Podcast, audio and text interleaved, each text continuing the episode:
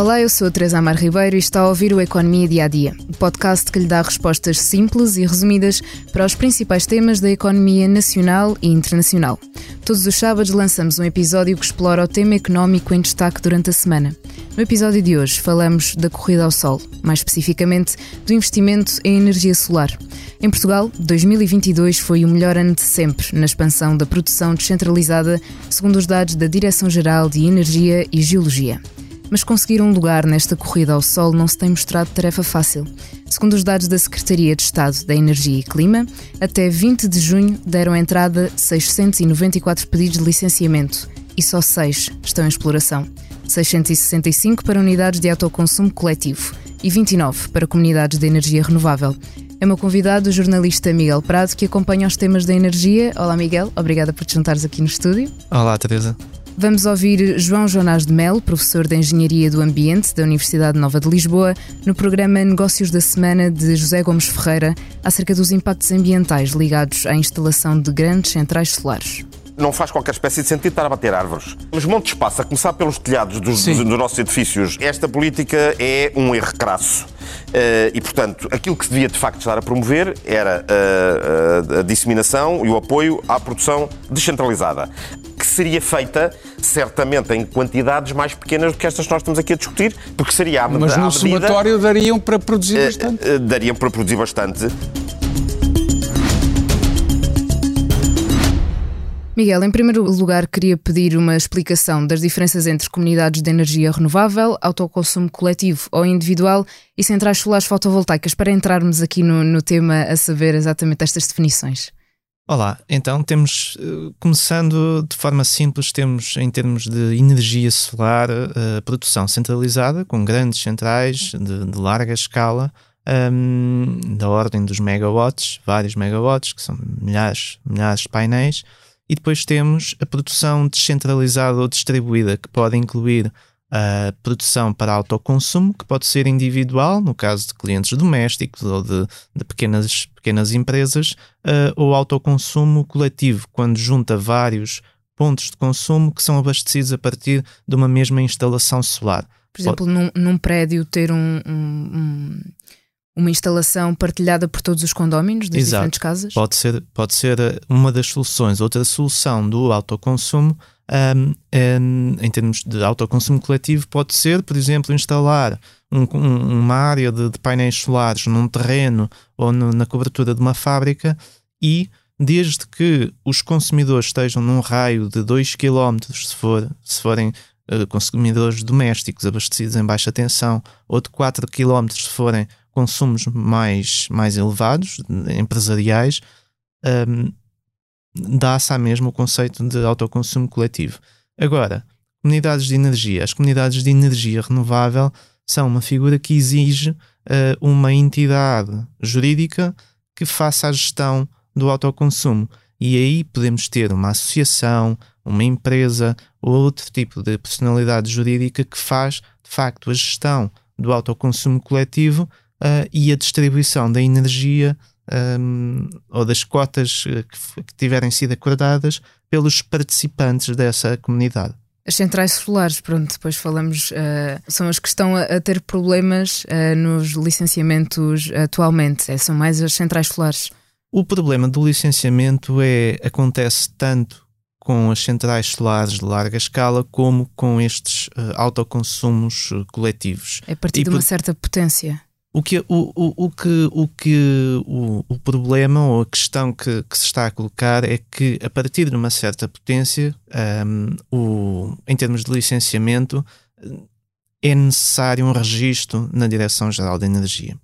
Uh, isto é, se, se nós, enquanto, enquanto cliente doméstico, quisermos instalar dois painéis em, no, em, em nossa casa, não temos de fazer um registro. Uh, nem uma comunicação prévia instalamos, e, e está instalado e pode funcionar. Agora, se quisermos instalações de maior dimensão e a partir de determinados níveis de, de potência, uh, então é necessário um procedimento junto da Direção-Geral de Energia. E qual é que é o problema que tem sido reportado pelo setor, pelas empresas de instalação de painéis? É que a Direção-Geral de Energia não tem tido capacidade de resposta para todas as solicitações, porque, por um lado, temos os promotores de grandes centrais fotovoltaicas uh, a dar entrada com muitos projetos de larga escala e que têm de passar por uma análise da direção-geral e ir uh, a licenciamento ambiental na Agência do Ambiente. Mas, por outro lado, temos centenas ou milhares de projetos de pequena escala, de autoconsumos, mas que necessitam de passar pela Direção-Geral e, pura e simplesmente, o quadro de pessoal da Direção-Geral de Energia não tem conseguido dar resposta um, a todos esses pedidos de, de registro e de licenciamento. É algo em que o governo tem, tem dito que, que tem estado a trabalhar, mas os promotores continuam a debater-se com algumas dificuldades para ter respostas rápidas. Portanto, a procura aumentou e faltam recursos humanos. Que medidas é que estão a ser tomadas para resolver a questão? Uma das medidas que o governo, em que o governo está a trabalhar é criar uma plataforma nova de licenciamento uh, junto da Direção-Geral de Energia para uh, agilizar esses pedidos, ou seja, de forma que uh, seja mais fácil aos promotores e à própria Direção-Geral tratar da entrada de, de, de pedidos, de documentação e depois agilizar a, a, resposta. E o governo prevê que essa plataforma esteja a funcionar agora no mês de julho. Este ano já foi uh, dado sim da Agência Portuguesa do Ambiente aquele que é o maior projeto de central solar da Europa, será em Santiago do Cacém. O segundo megaprojeto ainda espera a resposta positiva e, se a tiver, será em Nisa. Quais vão ser os impactos destas centrais na vida dos consumidores de energia, Miguel? Estas centrais têm, uh, pela sua larga escala, um papel importante no sistema elétrico, porque elas permitem, durante as horas de sol, durante o dia, evidentemente, injetar grandes volumes de eletricidade no nosso sistema elétrico, na nossa rede elétrica, e ao fazê-lo conseguem substituir o papel que hoje pode ser desempenhado por centrais alimentadas a gás natural, por exemplo. E, portanto, ao substituir essas centrais a gás, a energia solar de larga escala tem o benefício de retirar do sistema elétrico e do mercado elétrico uma parte da oferta que, é, que tem um preço muito volátil como é o, o gás. Se o gás natural hoje estiver a ser vendido a 50 uh, eh, e amanhã estiver a ser vendido a 100, o preço que pagamos amanhã pela eletricidade é muito superior, claro. porque as centrais a gás, desde que tenham espaço no mercado, no mercado grossista, irão de facto cobrar mais pela sua energia. Ora, há esse primeiro papel do, do, das centrais solares de larga escala de deprimir o preço grossista da eletricidade. Isso não tem um impacto imediato na fatura de, de todas as famílias, mas uh, em termos médios tenderá a baixar o custo grossista da eletricidade e depois aquilo que passa para a fatura de, de consumidores domésticos e, e, empresariais. E esse é um impacto importante, um, embora possa não ser sentido no imediato, dia a dia, uh, pelas pessoas, mas a médio prazo acredito que, que terá um impacto positivo.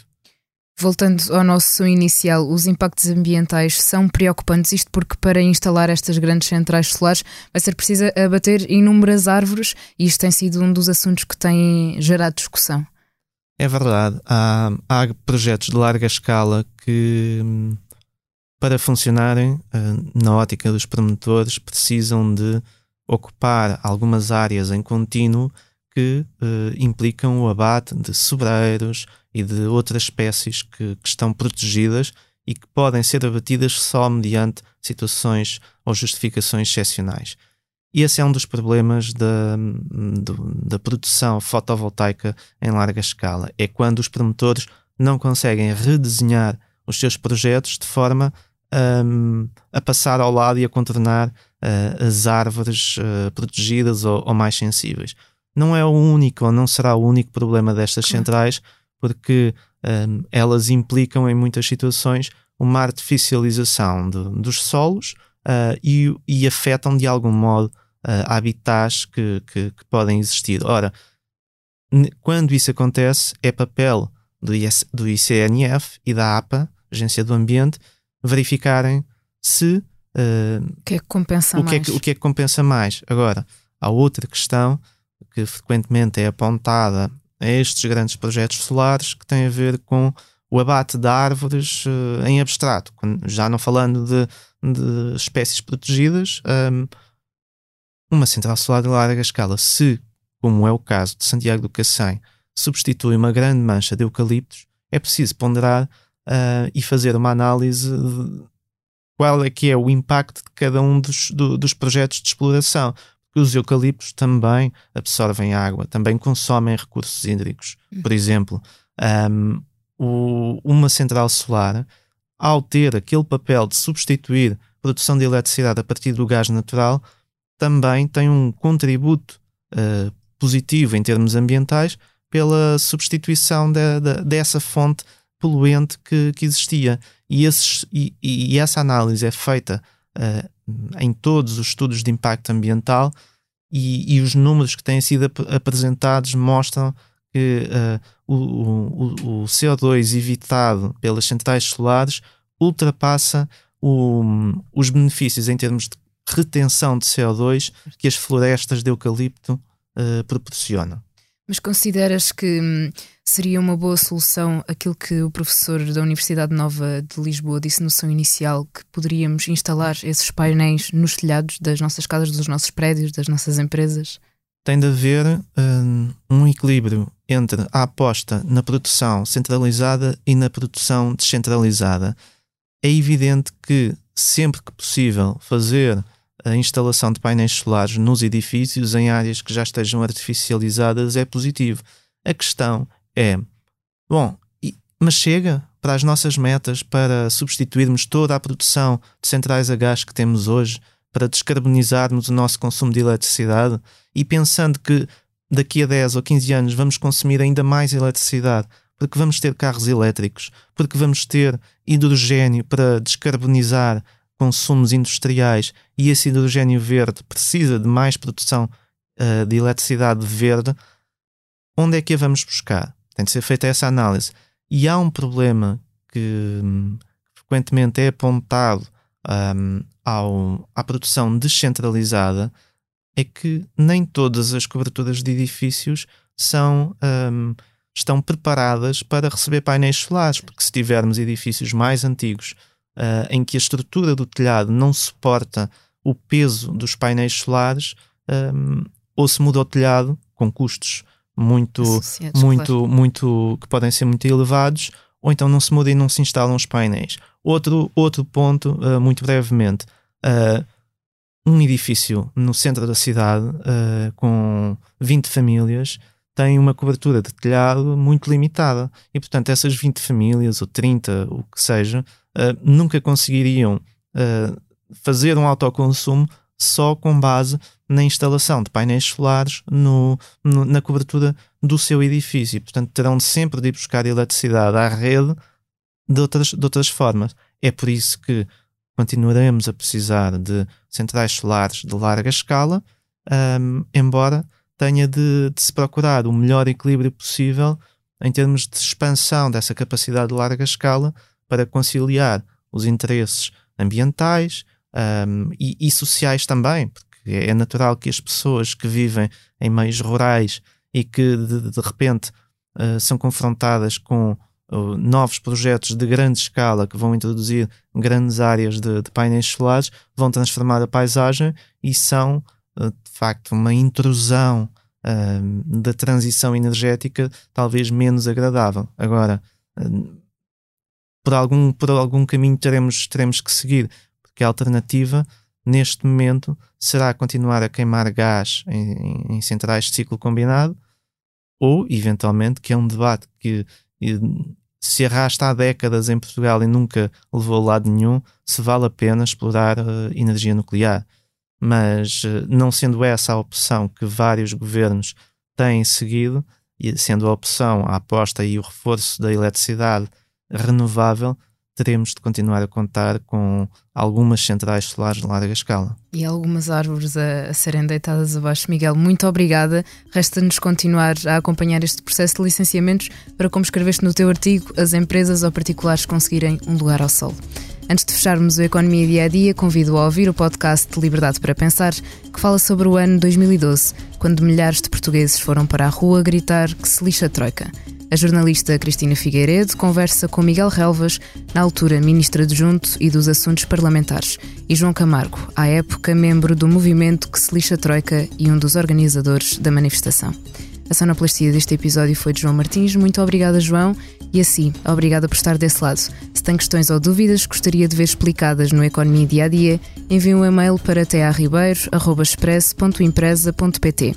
Voltamos já na segunda, com mais novidades económicas.